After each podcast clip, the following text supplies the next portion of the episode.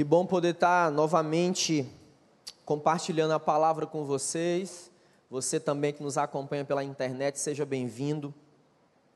Hoje, gente, tem muitos desafios diante de nós. Eu sou movido a desafio. No meio dos desafios eu cresço em Deus. E eu quero compartilhar com você uma alegria que eu tive nesse ano de 2019. Eu tive o privilégio, depois de bastante tempo, escrever meu livro chamado O Poder dos Relacionamentos na História de Tomé. Eu quero encorajar você a passar ali na tenda. O Robson vai estar lá, a nossa equipe vai estar lá para que você adquira esse livro, para que você leia. É um livro pocket, você consegue ler no metrô, consegue ler no BRT, consegue ler na hora do almoço, na hora do lanche. Então, por gentileza, adquira esse livro. Os recursos estão sendo direcionados para a nossa associação. Então, o que não falta é trabalho para a associação recriar, muitos projetos pela frente, o apoio, o suporte lá no Casacap também. Então, por gentileza, você vai passar lá, é menos que um lanche no McDonald's. Então, por favor, passe lá em nome de Jesus. Eu quero dar sequência àquilo que nós definimos como pastores da igreja. O nosso foco é em 2019. Dentre tantas coisas, o nosso foco, a nossa ênfase é sobre o cuidado. E eu quero compartilhar com você sobre cuidado 360. O que é isso? O que, que a Bíblia ensina para a gente? Então, por favor, abra no Evangelho do Evangelista Marcos, capítulo de número 7, versículo de número 31. Mantenha a sua Bíblia aberta, por gentileza.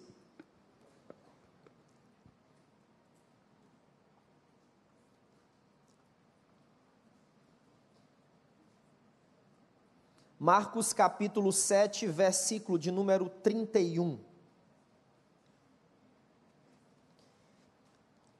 Diz assim a palavra de Deus: A seguir, Jesus saiu dos arredores de Tiro e atravessou Sidom, até o mar da Galileia e a região de Decápolis. Ali algumas pessoas lhe trouxeram um homem que era surdo e mal podia falar, suplicando que lhe impusesse as mãos. Depois de levá-lo à parte, longe da multidão, Jesus colocou os dedos nos ouvidos dele. Em seguida, cuspiu e tocou na língua do homem. Então voltou os olhos para o céu e com profundo suspiro disse: Efatá, que significa abra-se. Com isso, os ouvidos do homem se abriram, sua língua ficou livre, e ele começou a falar corretamente. Verso 36. Jesus ordenou-lhes que não o contassem a ninguém. Contudo, quanto mais ele os proibia, mais eles falavam. O povo ficava simplesmente maravilhado e dizia: Ele faz tudo muito bem, faz até o surdo ouvir e o mudo falar. Ore comigo nessa hora.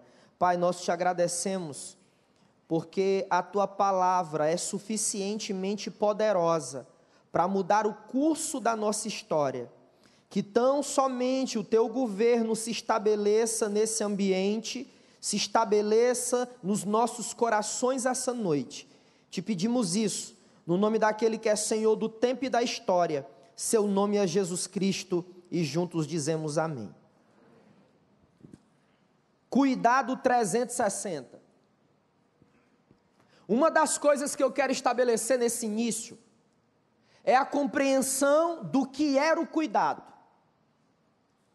Quando nós pensamos em cuidado de Deus, inevitavelmente nós vamos ser direcionados ao cuidado com o outro.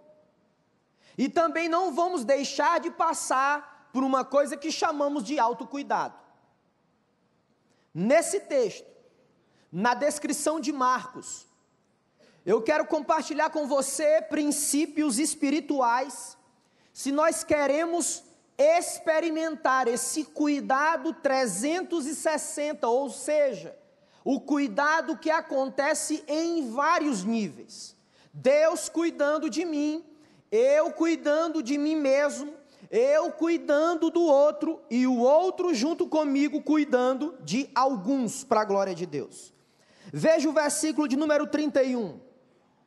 Marcos diz que Jesus ele sai das, da, dos arredores de Tiro e Sidom e vai até o mar da Galileia, uma região chamada Decápolis. Deixa eu dizer um negócio para você. Todas as informações da Bíblia elas têm significado e importância. Às vezes a gente lê o texto e a gente não tem noção, não tem clareza do que Jesus estava fazendo. Eu quero mostrar para você, ajuda a gente, Claudinho, por gentileza. Nós temos aqui, por exemplo, o mapa onde vai mostrar a região de Tiro e Sidom e a distância que Jesus vai até a região de Decápolis. O que é Decápolis? O próprio nome já dá uma pista para nós. É uma área de compreensão de pelo menos 10 cidades. Alguns críticos da leitura bíblica dizem assim: olha, provavelmente não foi Marcos que escreveu o Evangelho, porque Marcos diz isso sem conhecer a localização. Não. Jesus tinha uma agenda. Jesus sabia qual era a missão. Então, a primeira coisa que eu quero compartilhar com você, se você quer experimentar o cuidado que vem de Jesus, você precisa anotar nas tábuas do seu coração que o amor de Jesus não tem limites, o amor de Jesus não conhece fronteiras, o amor de Jesus não conhece dificuldades, por isso ele vem e está entre nós para dizer a você que ele ama, que ele quer cuidar de você e que ele jamais desistirá da sua vida. Ele vai até Decápolis. O que me impressiona aqui é que Jesus tem uma clareza de missão impressionante.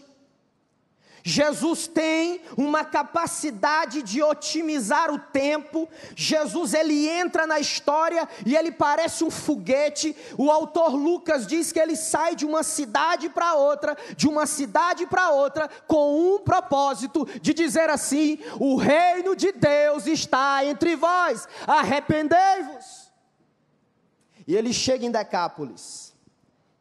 Ele chega consciente dessa missão, desse senso de missão. Decápolis hoje é a atual região da Jordânia, no Oriente Médio. E diz o texto no versículo 32 que Jesus chega naquele lugar e alguns trazem um homem que era surdo e mudo. Atenção. Primeiro, você sabe por que, que Jesus não conhece fronteiras e limites? Porque Jesus sabe que todos pecamos e destituídos estamos da glória de Deus. A glória de Deus é a sua presença. Levaram esse homem até Jesus. O texto não diz qual era o seu nome mas diz que alguns, também não sabemos a quantidade, pegam aquele homem e levam aquele homem até o Rei dos Reis, até o Senhor dos Senhores. E eles têm uma expectativa intensa no coração. Eles dizem assim: olha, impõe as mãos sobre ele. Uma das coisas mais lindas que a igreja sinaliza é o corpo vivo de Cristo, é o corpo vivo manifestando o reino de Deus em todo o tempo. Essas pessoas são extraordinárias. Se você quer experimentar o cuidado 360, o cuidado que vem de Deus, o cuidado que vem do outro, você precisa ampliar a sua visão de relacionamentos. Talvez você esteja abarrotado de amigos virtuais. Talvez você até fique deprimido, triste, quando termina uma semana e começa outra, e você olha nas suas mídias e diz: Olha, ninguém foi acrescentado às minhas mídias. E há caso de alguns e algumas que até adoecem por isso. Mas sabe o que o texto diz? Que algumas pessoas, elas levaram um homem real, um homem que estava em estado de sofrimento, que era gente, levaram até Jesus, que também era gente, conhecia a dor e poderia fazer algo em favor daquele homem.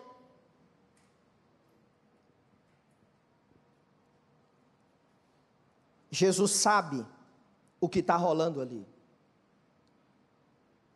O censo do IBGE de 2010 Lembrar a você que esse censo acontece a cada década, ou seja, de 10 em 10 anos. Diz que existem pelo menos 9,7 milhões de surdos no Brasil. Perceba. Esse homem se enquadrava nessa categoria. Nós não temos condições de dizer se essa surdez era uma surdez hereditária ou adquirida. Uma surdez hereditária ou adquirida, ela é provocada por algumas situações, por exemplo, má formação do aparelho auditivo do bebê. Uma surdez adquirida pode ser ocasionada, por exemplo, por um traumatismo craniano? Nós não sabemos. Mas o que nós sabemos é que esse homem experimenta aqui um tipo de sofrimento. E eu quero tentar ajudar você, eu gosto muito de imagens porque facilita a gente entender. Pelo menos dois tipos de sofrimento. Vamos colocar na tela para você me acompanhar aí. Essa é uma descrição do C.S. Lewis, um dos teólogos ainda mais importantes do mundo. Ele foi professor de duas grandes universidades, Universidade de Oxford e Cambridge. Ele disse: Olha, existem dois tipos de sofrimento. Tem um sofrimento tipo A e tem um sofrimento tipo B. O sofrimento tipo A ele é caracterizado quase que especificamente de uma questão fisiológica. São fibras. A gente diz que é o nosso senso de percepção, sinestésico, de sentir no corpo. Mas ele escrevendo um dos seus livros lindos, chamado Sofrimento, ele diz: olha, mas tem um tipo B também. Qual é o sofrimento tipo B? É que ele é um sofrimento da aflição, por exemplo. É o sofrimento da angústia. É o sofrimento da alma da gente. Então significa dizer que nem todo sofrimento A se tornará o sofrimento B. Eu posso estar sentindo no corpo, mas posso não sofrer na minha alma. Agora, todo sofrimento B, todo sofrimento B, provavelmente será também o sofrimento A. Esse homem está sofrendo de duas formas. Esse homem não consegue ouvir, esse homem não consegue falar. E quando essas pessoas levam ele até Jesus, é por isso que eu amo Jesus, porque Jesus conhece as profundezas da nossa dor. Jesus se identifica com a dor daquele homem. E olha como a Bíblia é especial, é demais. Jesus usa uma linguagem que hoje poderíamos dizer, Jesus está usando a linguagem de Libras. Ele chega no homem e diz assim: Olha, coloca os dedos nos ouvidos daquele homem. Olha que coisa interessante. Jesus toca na língua daquele homem. E Jesus faz algo sensacional. Jesus faz assim, ó. Olha para cima. Sabe o que Jesus está querendo dizer? Se você quer experimentar cuidado em 2019, se você quer cuidar de pessoas, você precisa lembrar que através de você o poder de Deus se manifestará. Você crê nisso? Aplauda Jesus. É através de você que o poder dele se manifestará. É gente, é gente que sofre. Hoje à tarde, quando eu estava orando a Deus sobre esse tempo que teremos juntos aqui, eu fui surpreendido com a notícia de um Twitter, ou no Twitter, de um conterrâneo de região, o Whindersson Nunes, piauiense. Quando eu digo de região é porque eu sou de Fortaleza, a gente está ali, geograficamente perto um do outro. E ontem à tarde ele escreveu o seguinte no Twitter: apesar de tudo que, de bom que vem acontecendo comigo, de tudo que eu já conquistei, eu me sinto há alguns anos triste. Eu sinto uma angústia todos os dias, vírgula, todos os dias. Algumas risadas, algumas brincadeiras, e depois lá estou eu de novo, com esse sentimento ruim me sinto mal por não poder me ajudar, mesmo às vezes ajudando alguém. Eu procuro ajuda nos amigos, na família, mas eu me sinto tão triste, vírgula, tão triste. Tá bombando aí nas mídias. Não tá nas mídias porque há o interesse pelo sofrimento dele. Não. Está nas mídias porque esse mundo não aguenta a dor. Esse mundo se afasta da dor a qualquer custo. Vide as compulsões e os vícios. Aí eu lembro de uma excelente professora que tive recentemente numa aula ao sábado, doutora Helena, mulher preparadíssima, e ela dizia o seguinte: olha, existe uma diferença entre prazer e felicidade. E nós ali estávamos ansiosos para compreender essa diferença. Ela disse: olha, o prazer vicia, a felicidade não vicia. O prazer, curto período de tempo. A felicidade traz contentamento. O prazer é visceral, ou seja, eu sinto no corpo. A felicidade da cabeça para cima. O prazer, em geral, eu experimento sozinho. A felicidade, em geral, eu compartilho com outros. O prazer, doutor Daniel, o cérebro diz: quero mais.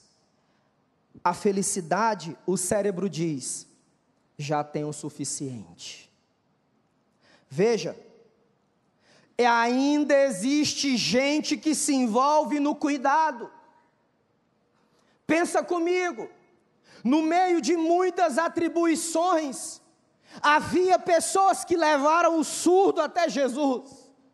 Aí Jesus se comunica com o surdo, Jesus fala a linguagem do surdo, e ele diz assim, de maneira sensacional: Olha, é fatá, abra-se.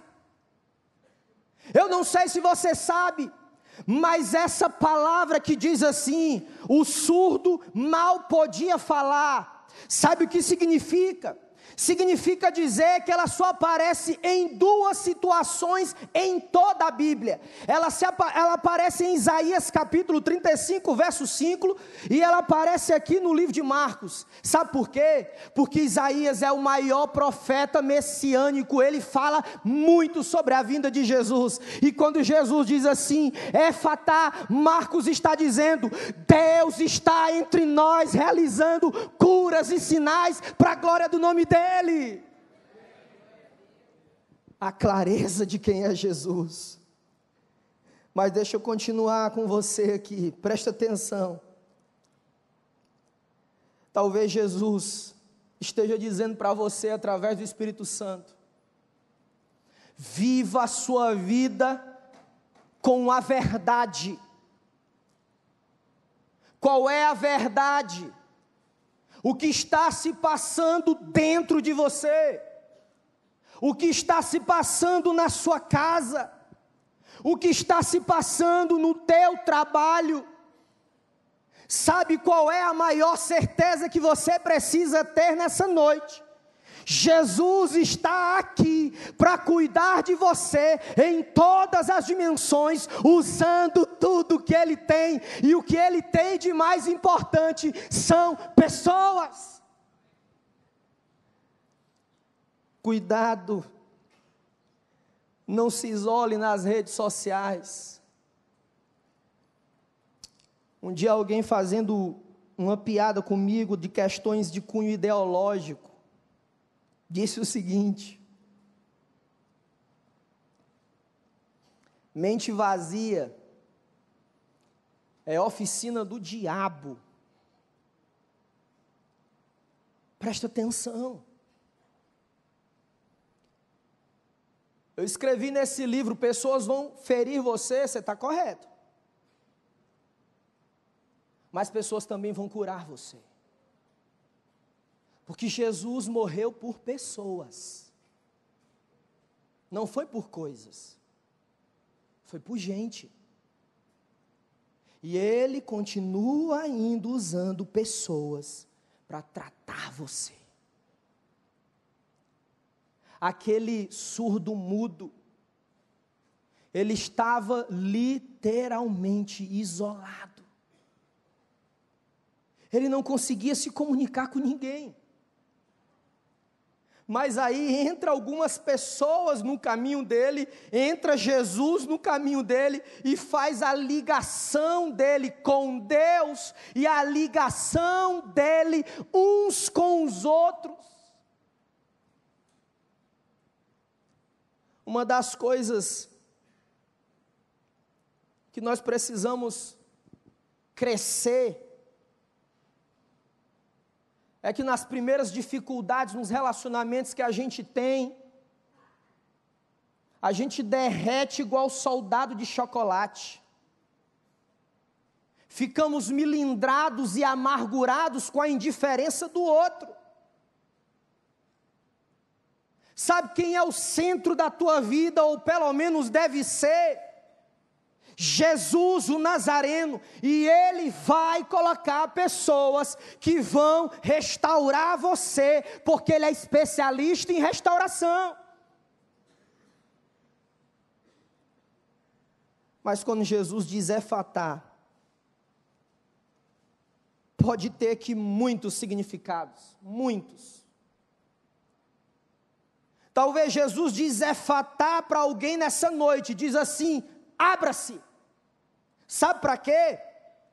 Para aceitar a mão que está estendida na tua direção. Talvez Jesus nessa noite diga: abra-se, para que você conheça a Ele como único e suficiente Senhor e Salvador da tua vida. Talvez Jesus diz: abra-se nessa hora, porque Ele está dizendo para você: ei, no lugar do pecado vai abundar, vai transbordar a minha graça, o meu favor, a misericórdia que eu derramo sobre você. Talvez Jesus está dizendo: abra-se, para que você seja curado no corpo e na alma. Talvez Jesus diga: abra-se, para que você quebre correntes que prendem você na sua história mal resolvida do passado. Nós acreditamos tanto que Deus trabalha de pelo menos duas maneiras. Tem curas que Deus faz instantaneamente, tem curas que Deus faz num processo, em etapas, e a gente chama isso carinhosamente de o caminho da restauração. Toda quinta-feira a porta está aberta. Passos, processos. A única coisa que eu conheço que é instantânea, aliás, comi muito, Ensine hoje. Você não sabe o que eu passei, irmão. Você não sabe o que eu passei. Minha mãe trabalhava em dois, três hospitais na cidade. E ela dizia assim: ó, está aqui para você fazer tudo certinho. Aí eu passava em, frente, não sei se no Rio chama assim, mas lá a gente chamava mercearia. Alguém já ouviu essa palavra? Levanta assim a mão para me ver. Ah, o pessoal conhece. Ah, obrigado. Aí o pessoal conhece. Aí eu passava na mercearia e via aquele pacote Nissimioshi escrito galinha caipira. Ele olhava para mim, eu olhava para ele, ele olhava para mim, eu olhava para ele, eu disse: Eu vou te levar, eu vou te pegar. Comi demais.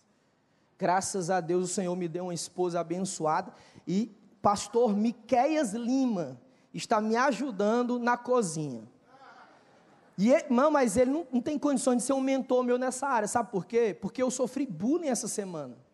Eu, assim, empolgadamente, inspiradamente, fui na cozinha e fiz aquele arroz, pastor Daniel, cebola e tal. Mandei a foto para ele. Sabe como é que ele respondeu? Mandou uma estrelinha no WhatsApp dizendo assim: Obrigado por ter feito o mínimo. Vê se pode um negócio desse. Deus trabalha em processos. No versículo de número 35, 36, tem algo profundamente interessante aqui. Que Marcos diz que aquele homem tem os ouvidos abertos e a língua desimpedida. Preste atenção, que tem uma chave espiritual aqui, irmão Zé Carlos. Eu gosto de esmiuçar o texto bíblico. Porque quando a gente vai no texto, na profundidade do texto, tem pérolas que vêm para cima, irmã Simone. Sabe o que isso significa? Se nós formos pessoas ansiosas, a gente vai dizer assim: Jesus curou. Certo? Sim ou não? Tenha medo, não, pode responder. Sim ou não? Foi, ele curou. Só que não é isso apenas que Jesus quer ensinar. Jesus está querendo ensinar assim: olha, eu sou aquele que cuida das aflições da humanidade. Eu sou aquele que tira os impedimentos, as traves, para que a glória de Deus venha sobre o povo. É glória. Quando Jesus vem, ele vem para manifestar a sua glória, o seu favor. Não há política que resista, não há os corruptos que resistam, nada vai resistir à glória de Deus. Mas não tem isso, não, tem algo intrigante. Que ele diz o seguinte: depois que ele faz isso tudo, ele olha para a turma e fala assim: vocês não podem falar isso para ninguém. Já pensou? E agora? Vamos tentar resolver isso aqui. Mateus, Marcos, Lucas e João, a gente chama em teologia de o quadrante. Dos quatro, Marcos fala mais vezes sobre aquilo que chamamos de o segredo messiânico. Não foi só nesse caso, tem outros casos do Evangelho de Marcos que Jesus fala assim: não conta isso para ninguém. Preste atenção. Isso é simples. Apesar de várias teorias. Veja. Jesus está ensinando o seguinte àquele povo, àquela gente.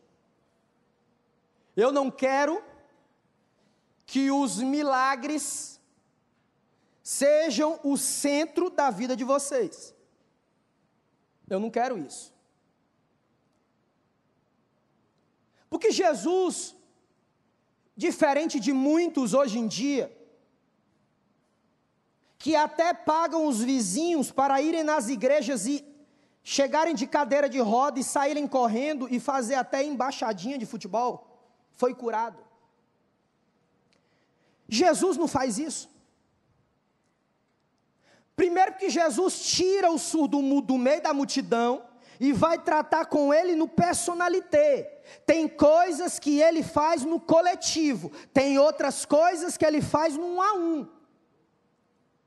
Então ele fez no um a um e disse assim: Olha, não conta para ninguém não, porque eu não quero que o milagre seja o centro da mensagem, eu quero que eu seja o centro da mensagem. Jesus, o centro da mensagem. Mas veja, qual é o problema disso? É que muitas vezes nós não entendemos isso. Abarrotamos os prédios das igrejas, abarrotamos as células, abarrotamos os grupos de passos espalhados por esse Brasil. E quando recebemos aquilo que queremos, nós simplesmente, sem qualquer constrangimento, abandonamos a nossa jornada espiritual. É por isso uma das razões que 40 milhões de evangélicos no país e vivemos dias difíceis como esses. Porque tem coisas que são da nossa estrita competência não jogar lixo nas ruas e nos canais é da nossa competência. Não se submeter à tirania das politicagens é da nossa competência. Então perceba, eu preciso cada dia mais dando um passo de cada vez, desenvolvendo e aprofundando o relacionamento com Deus e uns com os outros, ter fome não de milagres, mas ter fome do Filho de Deus. Fome. Fome do Filho de Deus. Jesus veio buscar você.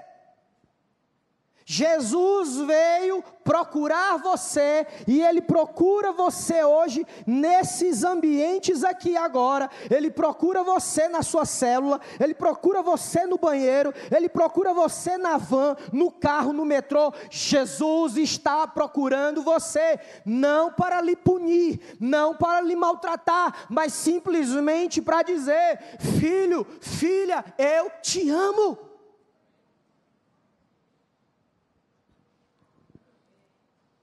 Verso 37. Fique tranquilo, estou acompanhando o tempo.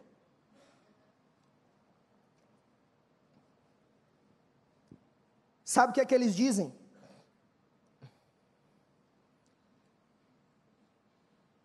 Eles ficam maravilhados. E eles dizem assim: olha, ele faz tudo muito bem. Ele faz até o, surdo ouvir e o mudo falar. Vamos tentar fazer uma conexão aqui com o Salmo 115, verso 3, que diz assim: No céu está o nosso Deus, e tudo faz como lhe agrada. No céu está o nosso Deus, e tudo faz como lhe agrada. Salmo 115, verso 3.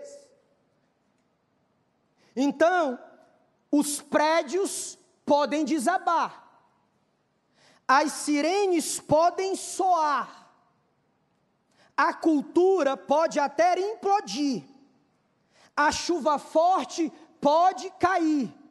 Mas sabe qual é a boa notícia? É que o reino de Deus jamais será abalado. Jamais. Porque Deus sabe o que está fazendo.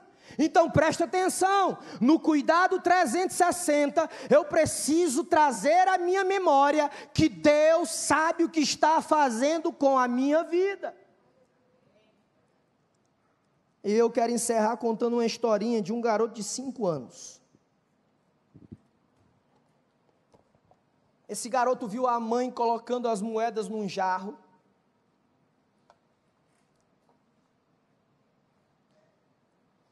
E o jarro da mãe tinha um valor sentimental muito importante. Ela foi trabalhar e ele viu só aquele barulhinho tch, tch, tch, caindo. O menino esperou ela sair.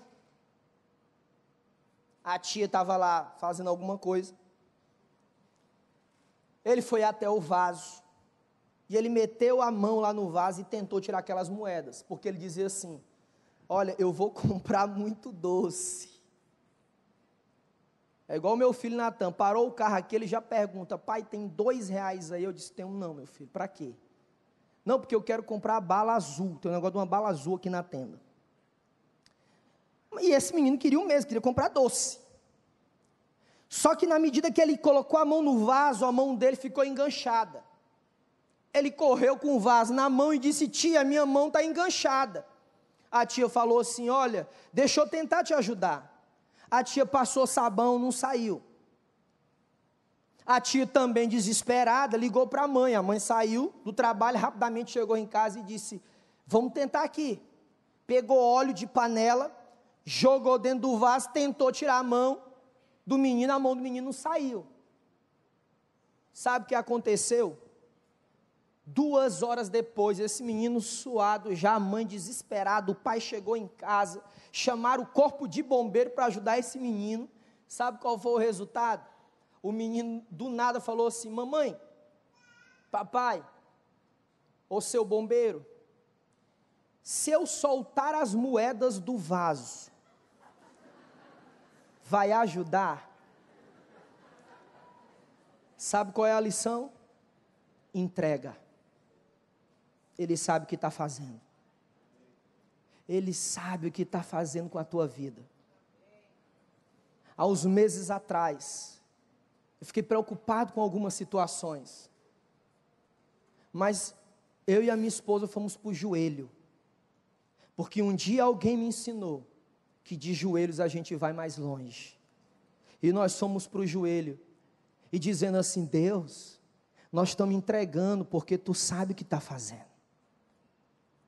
O Senhor quer amar você. O Senhor quer cuidar de você. Pessoas querem cuidar de você. E você será designado por Deus para cuidar de outras pessoas. Nós estamos com 19 comunidades alagadas, gente. O que, que nós vamos fazer diante disso? Nós precisamos reagir. A tenda vai estar aberta segunda, terça, quarta, quinta, sexta, sábado, domingo, esperando a sua doação. Traga aquilo que já foi dito. Traga água, leite em caixa, colchonete, se movimente. Deixa Deus usar você para cuidar de pessoas. Quando você cuidar de pessoas, não se preocupa, Deus vai levantar outros para cuidar da sua vida. Fique de pé em nome de Jesus.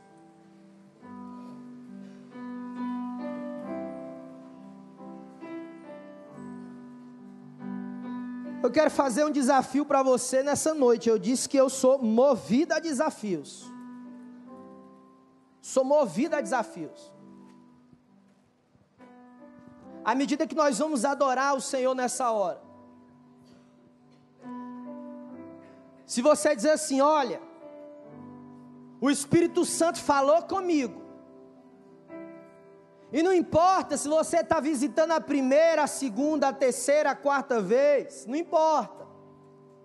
Mas se o Espírito de Deus falou com você, dizendo: Eu quero entregar tudo que eu tenho, tudo que eu sou nas mãos desse Jesus. Eu quero experimentar o cuidado 360 na minha vida eu não vou reter nada do que Deus está liberando e vai liberar sobre mim. Eu quero que meu nome seja escrito no livro da vida, dizendo: Eu sou pecador, destituído, afastado da glória de Deus estou, mas quero me ligar com Deus através de Jesus.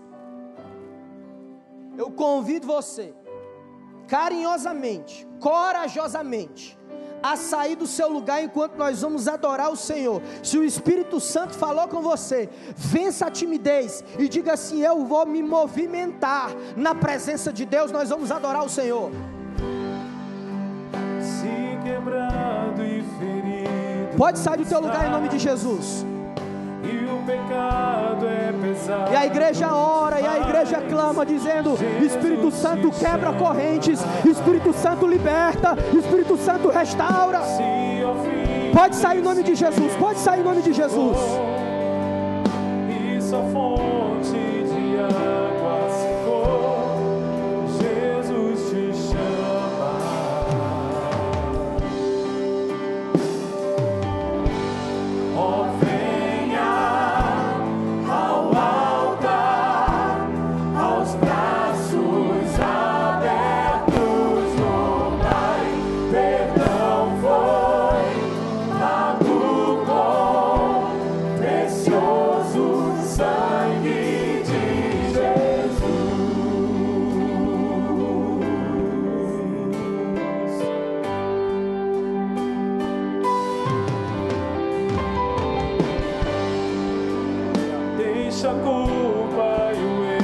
Você conhece, adora a Deus. Abre a tua boca, adora a Deus. Hoje não esperes mais, Jesus te chama.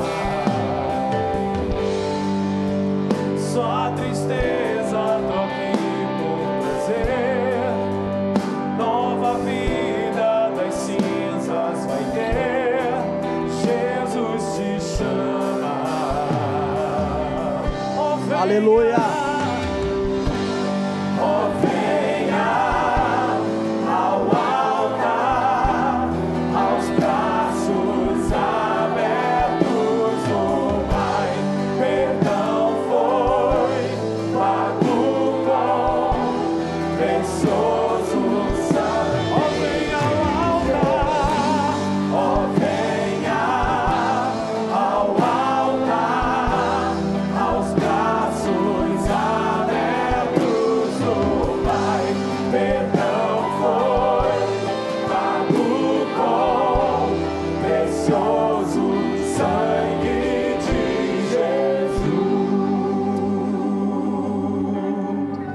Sozinha aqui, ó. Tem um casal sozinho aqui. Tem uma jovem senhora sozinha aqui, ó. Sozinha aqui, ó. Precisa que pessoas toquem. Foi assim que Jesus fez. O toque tem um simbolismo muito poderoso na Bíblia. Talvez você foi tocado de maneira abusiva mas quando Jesus toca na gente, Ele toca com graça, Ele toca com misericórdia, Ele toca com carinho, não para constranger, mas para dizer para nós: é fatar, abra-se. Ergue a tua mão assim como autoridade, assim em direção a essa gente amada de Deus, seres humanos, alvos da graça. Pai, nós colocamos na tua presença aquilo que somos. Nós pedimos perdão pelos nossos pecados, por aquilo que nos tornamos longe do Senhor. O nosso caráter cheio de rachaduras. Nós pedimos nessa noite, restaura para a tua glória, Senhor. Essas vidas aqui, Pai, o Senhor conhece como eles entraram nessas portas, e nós cremos, Senhor, nós cremos que Tu és Deus que não desiste de nós, que Tu não conhece limites, que Tu usa pessoas para nos abençoar, Deus. Pai, eu quero te agradecer, porque não é nós não são nomes, não são títulos de homens, não são contas bancárias, mas é o poder do Teu Espírito Santo revelado quando a Tua palavra é exposta, quando o Teu povo se reúne clamando: Maranata, ora vem, Senhor. Nessa hora, Deus, cura os enfermos no corpo, cura os enfermos na alma, quebra cadeias, Senhor, quebra correntes que tem prendido a vida dos teus filhos e filhas que se tornam nessa noite, porque confessam ao nome de Jesus. Aqueles que estão longe dos teus caminhos, que se reconciliem contigo, que façam uma aliança, Pai, faça uma aliança de sangue, porque o sacrifício de Jesus foi suficiente. Abençoa a vida dessa igreja, que possamos avançar, avançar na ampli, ampliação, avançar nos sonhos, nos projetos, porque nós pedimos ao Senhor projetos e sonhos maiores que nós, porque se eles forem maiores do que nós, nós vamos depender do Senhor. Faz, Senhor, da minha vida, da minha família, aquilo que o Senhor quiser. Transforma, Senhor, a nossa vida, amplia a nossa visão e o o Senhor conhece os planos que tem ao nosso respeito, e a tua palavra diz que são planos de paz e prosperidade no Senhor. Se você crê nisso, aplauda o nome de Jesus, o Rei da Glória, o Rei da Glória, o Senhor dos Senhores, o Senhor dos Senhores.